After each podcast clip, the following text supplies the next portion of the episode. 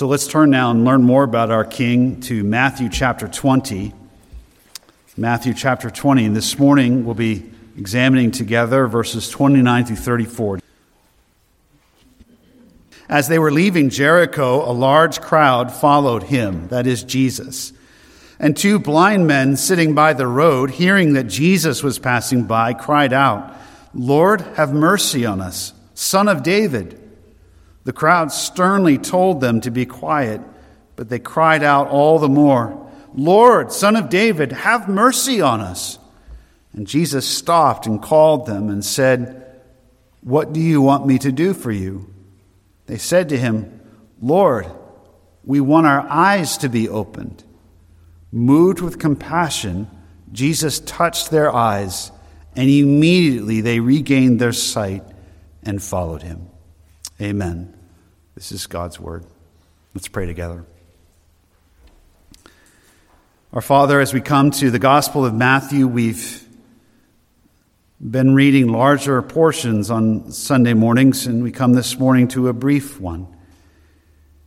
And though brief, we pray that our meditation might be sweet this morning and that your Holy Spirit might be pleased to show us once again our Savior in his name we pray.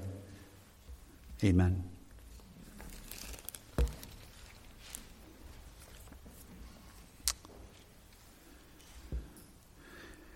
In Matthew chapter 20, verse 28, the verse right before the passage I read a moment ago, Jesus says to his disciples, The Son of Man, it's a messianic title referring to himself, the Son of Man did not come to be served, but to serve and to give his life a ransom for many. Jesus is the servant. He came to serve not only his disciples, helping them every day. That probably was shocking to them. They, they were used to kings and rulers who would be served by others. Jesus was constantly helping his disciples, serving them, and ultimately he'll even wash their feet. They've witnessed him serving, thoughtless to his own comfort, countless people, men and women of all kinds. But Jesus is servant not only in that way, he is, he is the servant in a messianic way. Back in Isaiah 42, and I invite you to turn your Bible for a moment to this passage. For it is, it is in the background of the passage here we're studying in Matthew. It is, it is key. And the book of Isaiah, the prophecy of Isaiah, of the prophet Isaiah, is quoted in the Gospel of Matthew significantly. We've seen this already, but I want to remind you of this beautiful passage from Isaiah chapter 42, verses 1 through 7. There, God is speaking to his people, Judah and Israel.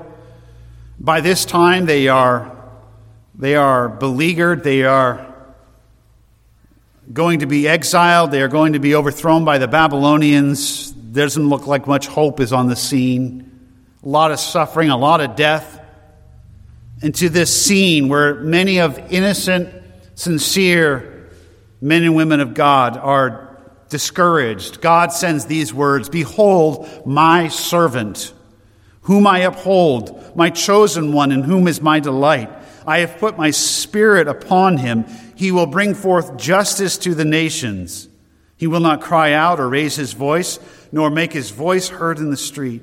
A bruised reed he will not break, a dimly burning wick he will not extinguish.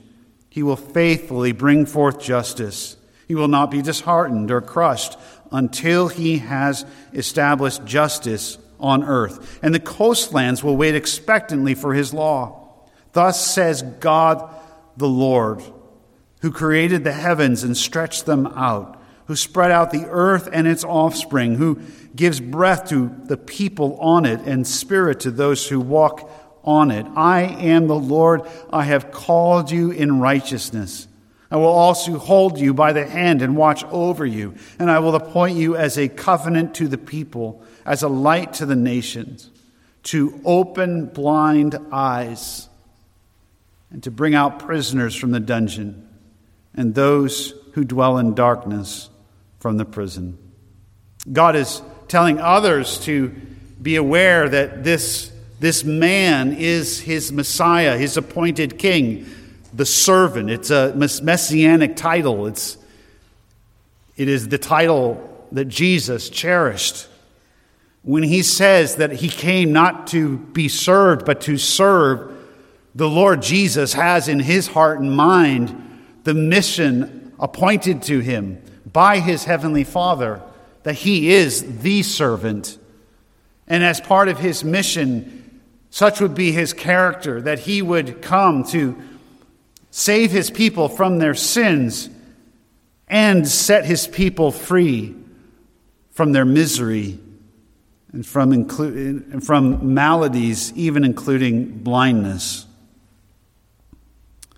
The disciples, as we come back to Matthew chapter 20, the disciples by this time, they believe that Jesus of Nazareth is the Messiah.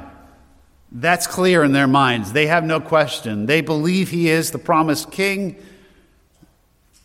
the promised servant, but they have an idea of how he could be of most service to them and to the nation. And their idea of how Jesus could be of most service is not God's idea or Jesus' idea.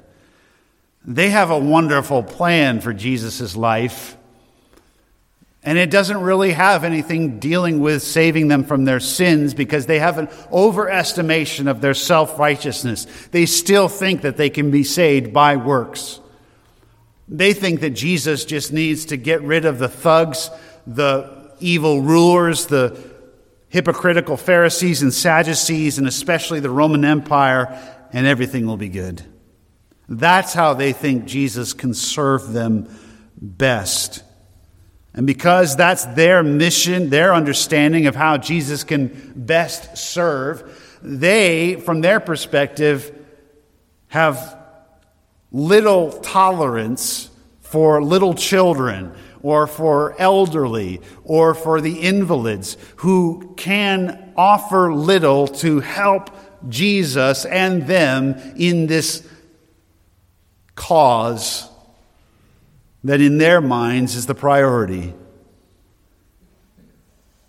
They definitely don't think Jesus should be wasting his time bothering being bothered by blessing little children that are brought to him or by helping those who cannot contribute to their cause. And how could a blind man or woman possibly contribute to the cause, their cause? A blind man can't fight very well, can't even walk, can't even really take care of himself. And if you think of it, Blindness is one of the most humbling conditions. I was just around a, a man who was blind just the other day. And I was just struck sitting with this man that how dependent he was on his family member. He, he's dependent on to be brought where to sit, where to go. Has to be brought food, can't, can't drive. All of these things, can't see when danger is coming. A blind person is absolutely, completely dependent on those around them. And in that ancient culture, ancient to us, anyways, blindness was common.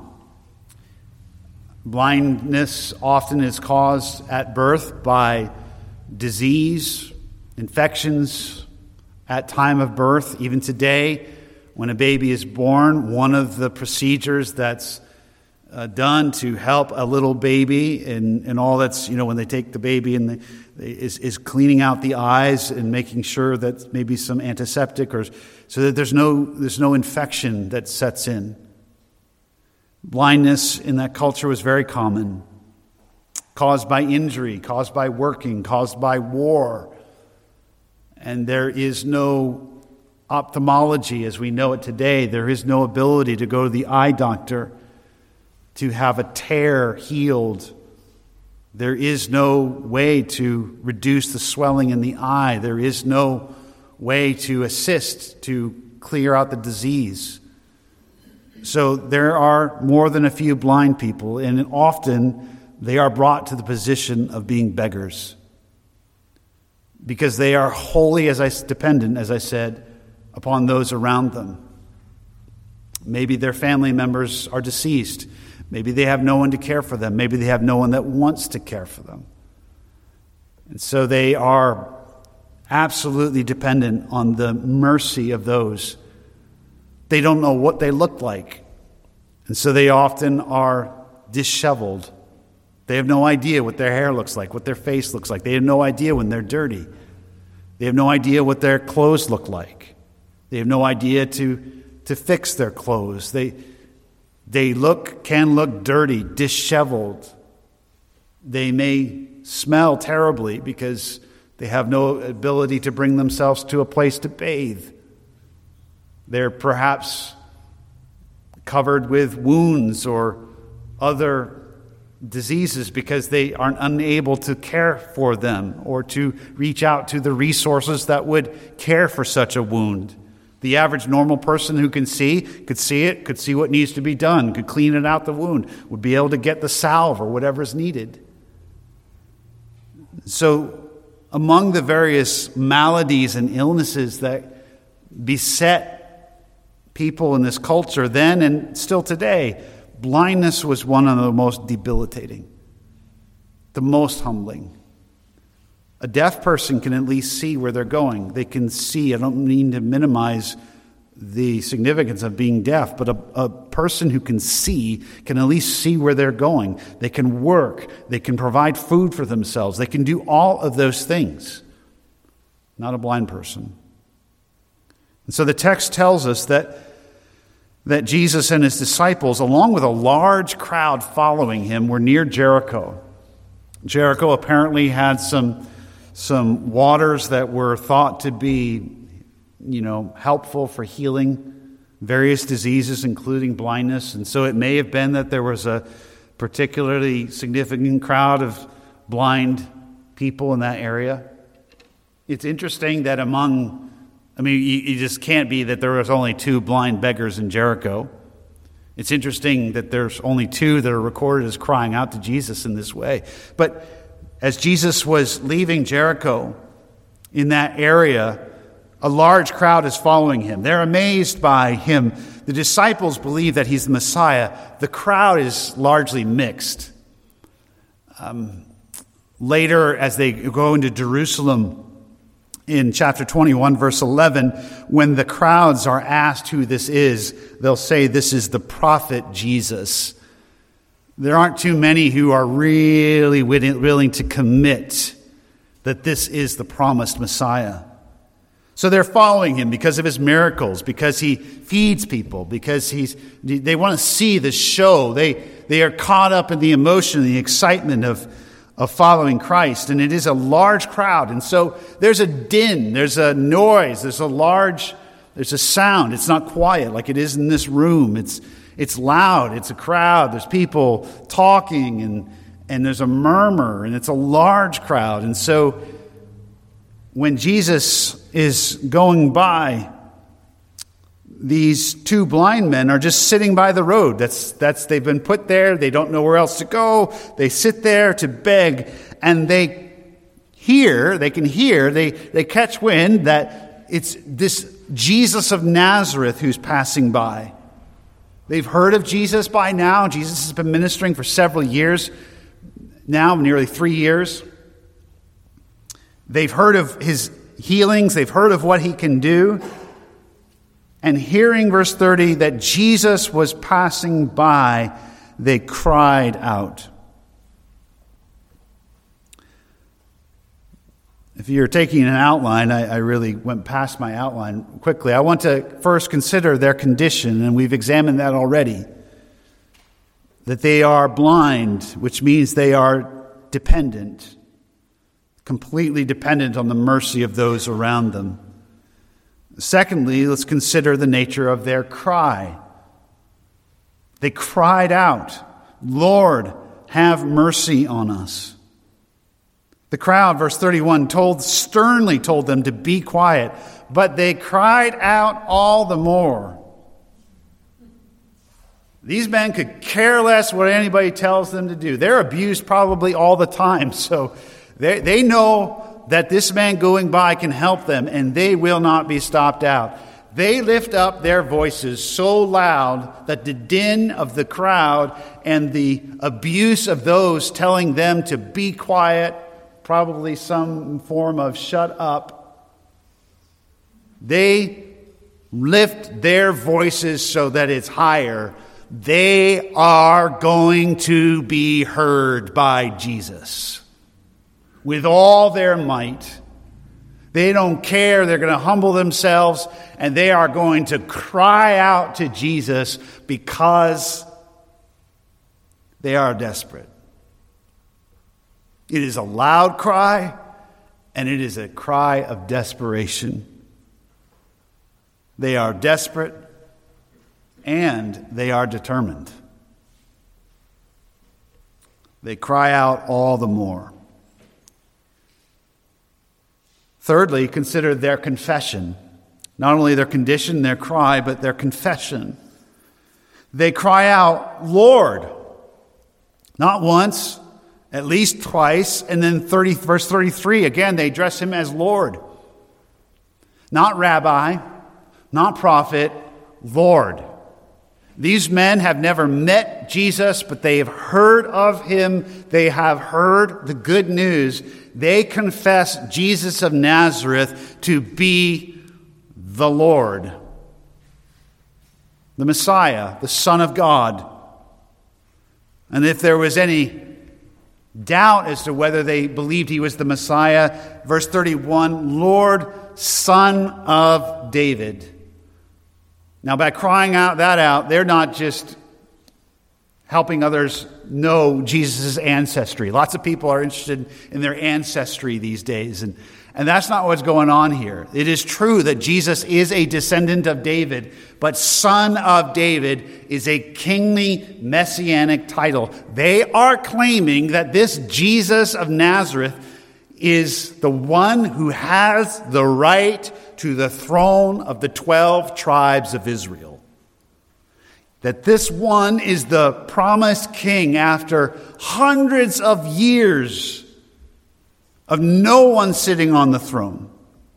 That Jesus is the promised coming king, the descendant of David, the one to whom God's covenant with David, that there would always be one to sit on his throne, would be fulfilled. Lord, Son of David.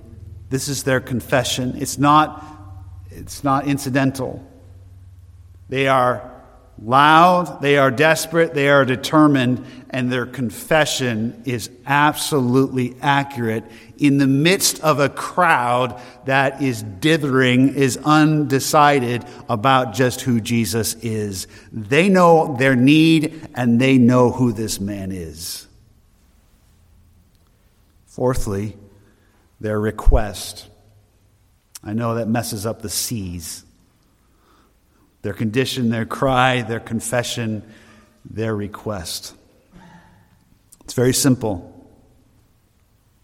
Jesus asked them, What do you want me to do for you? Verse 32. And they say, Lord, we want our eyes to be opened. Have mercy on us. Back to verse 31. Their request is first before it is the request to see at its most basic level have mercy on us. Think about it. In verse 31, in their cry, they entrust their case to the heart of the one they have not seen, but have heard of and believe in. Have mercy on us. That, that's their cry initially. Have mercy on us. They believe, in other words, in the character of Jesus to such a degree that they are inclined to believe that if only Jesus hears their voice, he will, just as God has revealed himself, who is abounding in mercy, that the Son of God, like God, will have mercy on them, have mercy on us. We want to see. They believe in the character of the one they have not seen. Well, who is, the, who is he? We've already mentioned him numerous times. He is Jesus of Nazareth. He is the servant, the Messiah, the Son of God, the creator of the universe, stopping for two blind beggars.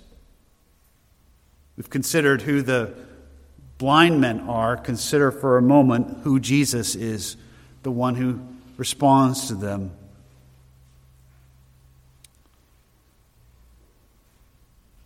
There is one dominant characteristic of who he is recorded in this text. He is the compassionate Savior, the compassionate King. He stops, surrounded by a large crowd. He does have places to go. He's on a mission. He has just told his disciples in chapter 20, verse 18 Behold, we are going up to Jerusalem. The Son of God will be delivered to the chief priests and scribes. They will condemn him to death, will hand him over to the Gentiles to mock and scourge and crucify him. And on the third day, he will be raised up. He has a few things on his mind. Few things that might consume his heart, Jesus.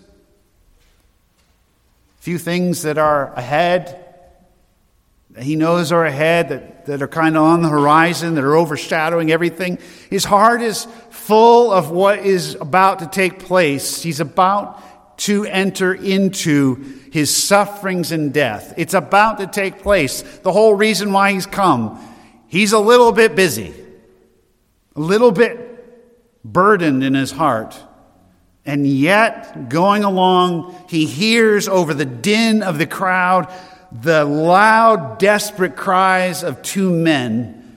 Somebody tells him, Oh, they're just two blind beggars on the side of the road. And one of the other gospels says that Jesus commands them to be brought to him. Mark reveals to us that one of the man's names, names of the man of the men was Bartimaeus. They're brought to Jesus and Jesus stops. The whole crowd stops. He stops the whole thing. He stops for two blind, disheveled, likely unseemly, desperate, blind beggars. He stops on the way to Jerusalem for them.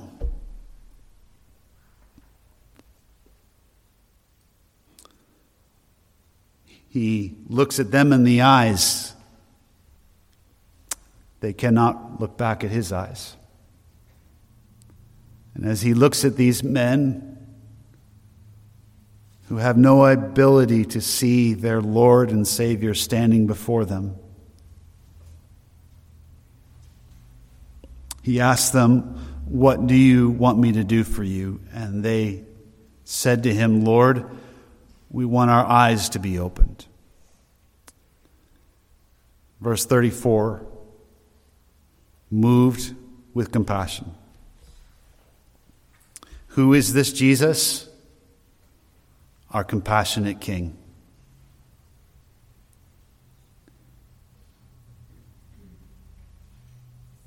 Moved with compassion.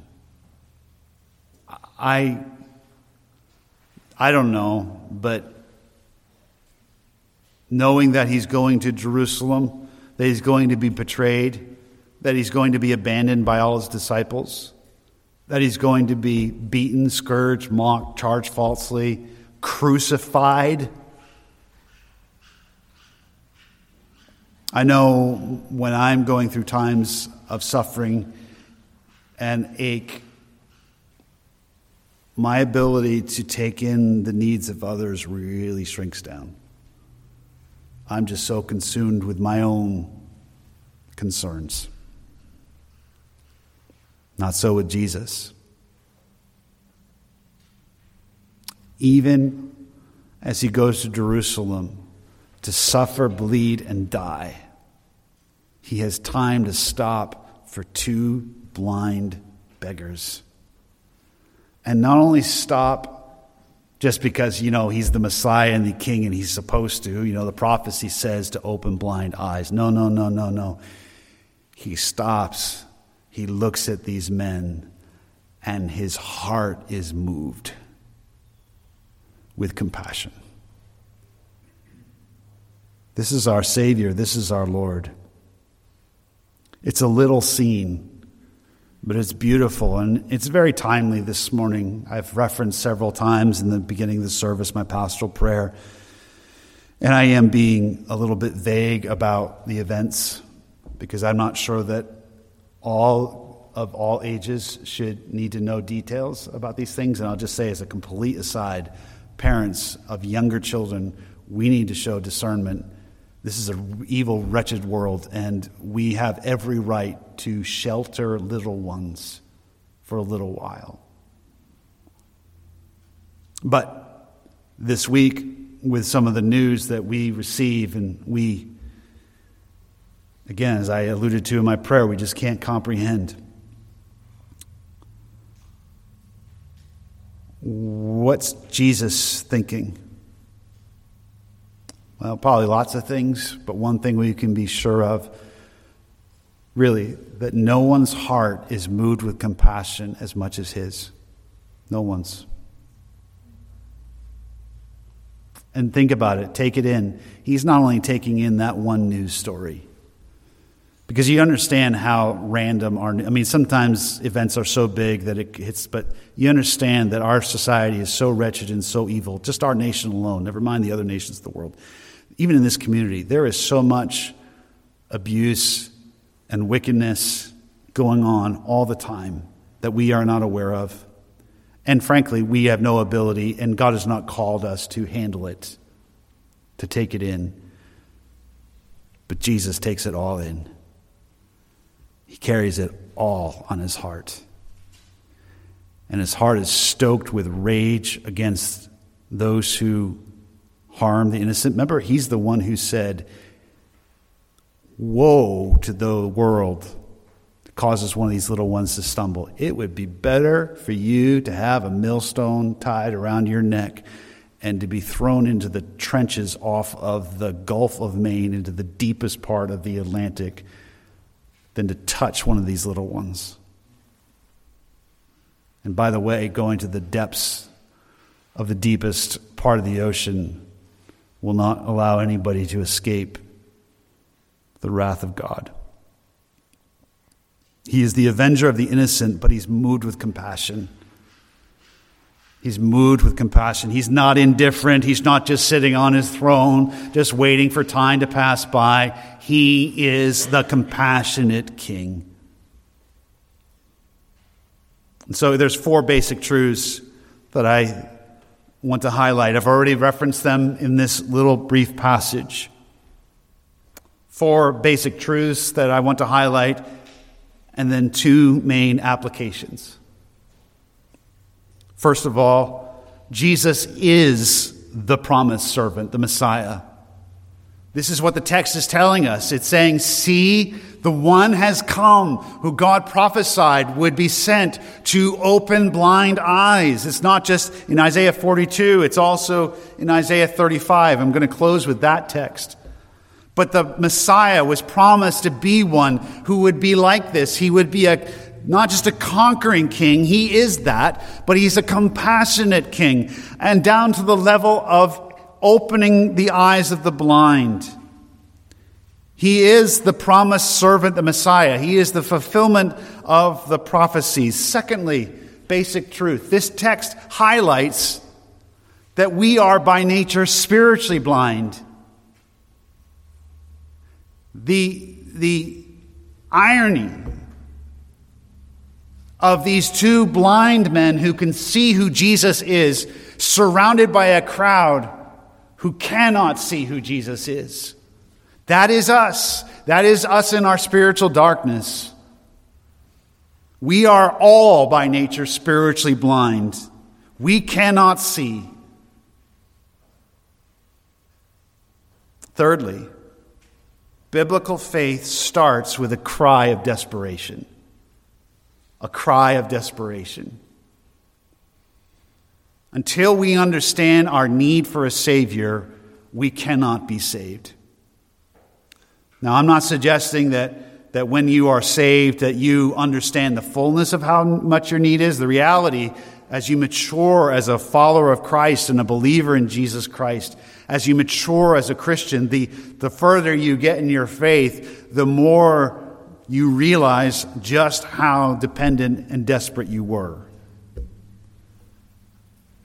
But nonetheless, biblical saving faith starts with a man or woman who's desperately in their damned condition and understands there is nothing they can do to set themselves free from the condemnation due them for their sins. They need a Savior, and they cry out, whether it's audibly, whether it's in quiet of the heart, but it's not a passive, casual thing. Jesus, I was kind of wondering, you know, would you be my Savior? You may not think of yourself as a impassioned man or woman, boy or girl. And I understand there are different personalities among us, and God made those different personalities. But I'm telling you, if your toes are over the pit of hell, just on the cliff, and you see that you are about to go in, I don't care who you are, how private or personal or are you only have one person who can help you and pull you back. You are hollering out to them oh jesus save me and help me please. We're all desperate in our condition. And the biblical faith starts out with a cry of desperation. And that's why biblical saving faith is a grateful faith because it's a man or woman who didn't just have a change in their life. They didn't just go from, you know, we used to be like this and, then, you know, things are better now with Jesus. No, they once were lost, but now they're found. They once were blind, but now they see. And so they're a man or woman who's been saved from their desperate condition, and so they're full of gratitude and they want to serve the one who saved them. Biblical faith starts with a cry of desperation. Fourthly, of a basic truth this text emphasizes. Our Savior has a heart of compassion. I've underscored this. And this is the main thing I would have you take away today. Our Savior has a heart of compassion. He's not indifferent, He's not stoic, He's not cold. He's not immovable in that sense. He was moved with compassion, and he's moved with compassion by the sufferings and for the sufferings of his people. Which leads to two main applications in closing short text, short message. First application cry out to him. Cry out to him. Take a lesson from two helpless, desperate blind men. Don't be too proud to learn from them. Their example is lifted up and set before us. The crowd dismissed them, the crowd looked down their noses at them. God and Christ looks at these two blind men and the Holy Spirit and actually records their faith in the biblical text for eternity cry out to Him. There's some of you here this morning. You've still been going along your life, whether young or old, as though you've got this. Maybe you have a, a relationship with Christ, but you've never cried out to Him. He's like an app in your life, an add on. He won't be that. You must come to the place where you recognize that you are dead in your trespasses and sins, and you are headed for judgment. Not just those who perpetrate great evils like those that we heard in Texas, but all of us. Which one of us has loved God as we should? And what one of us of any age has not intentionally hurt and wounded those around us? In our love of self. We are sinners and we are condemned in our sins. And there's nothing we can do to commend ourselves to God, and there's nothing we can do.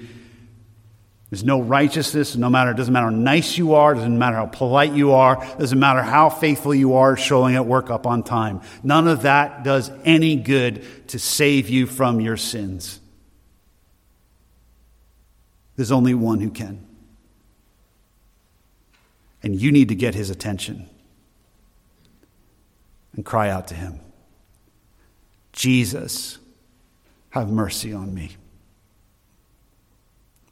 Jesus, please have mercy on me. God, have mercy on me.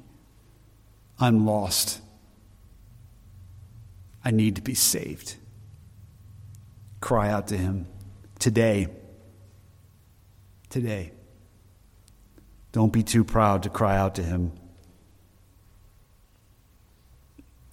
So often the devil comes along, and one of the ways that he keeps men and women from being saved in church is there's men and women who think, well, if I confess, if I cry out to him, if I call out to Jesus, then others in the church will know that I wasn't really saved before. And Satan comes alongside and says, won't that be so humbling? How stupid. What a lie from the pit of hell. Do you know what would happen if, if others thought that you were saved, but you, in humility, recognized, you know what, I've never really cried out to Jesus? I need to cry out to him. I need to call out to him. I need, I need to be saved. And you did that, and you trusted in Jesus Christ, and you cried out to him today. And then maybe you told some others in the church, you know what? I cried out to God and to Christ today. And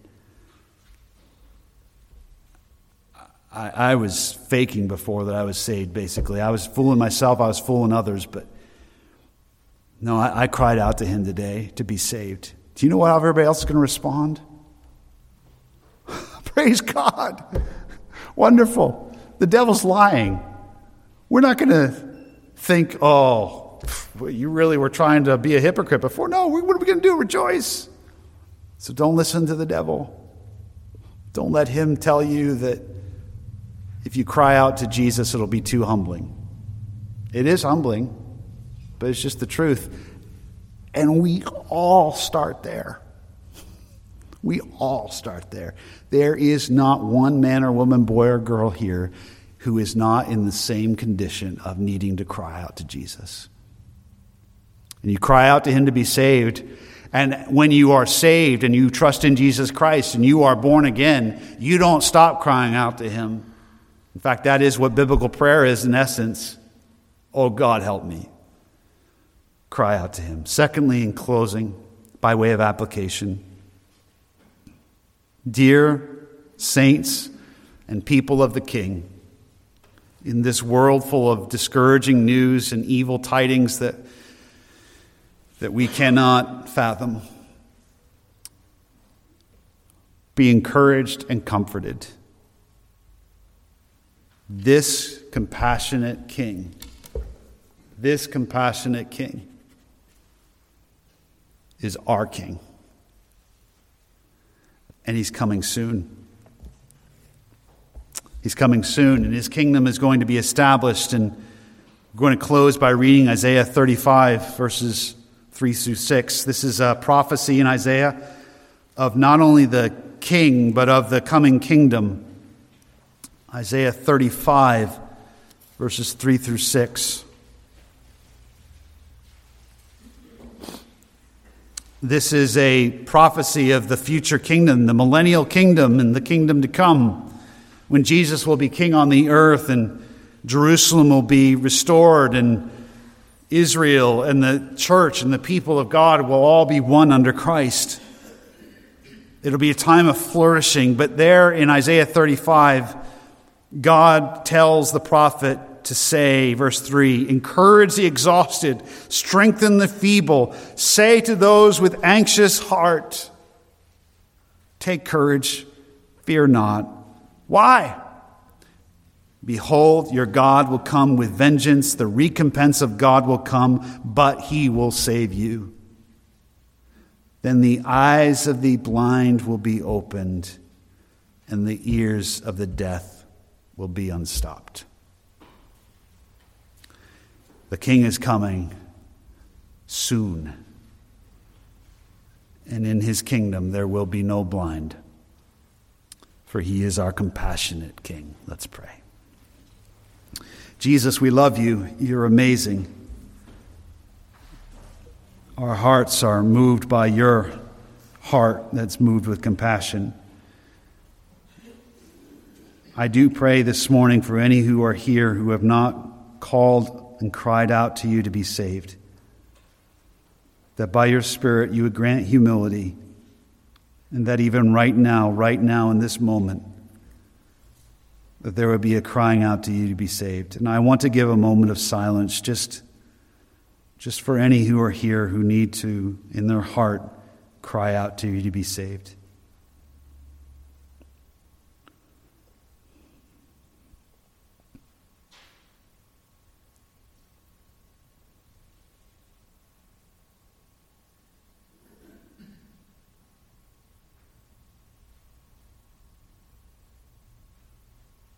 I pray, Lord, for those who right now known only to you, are calling out to you.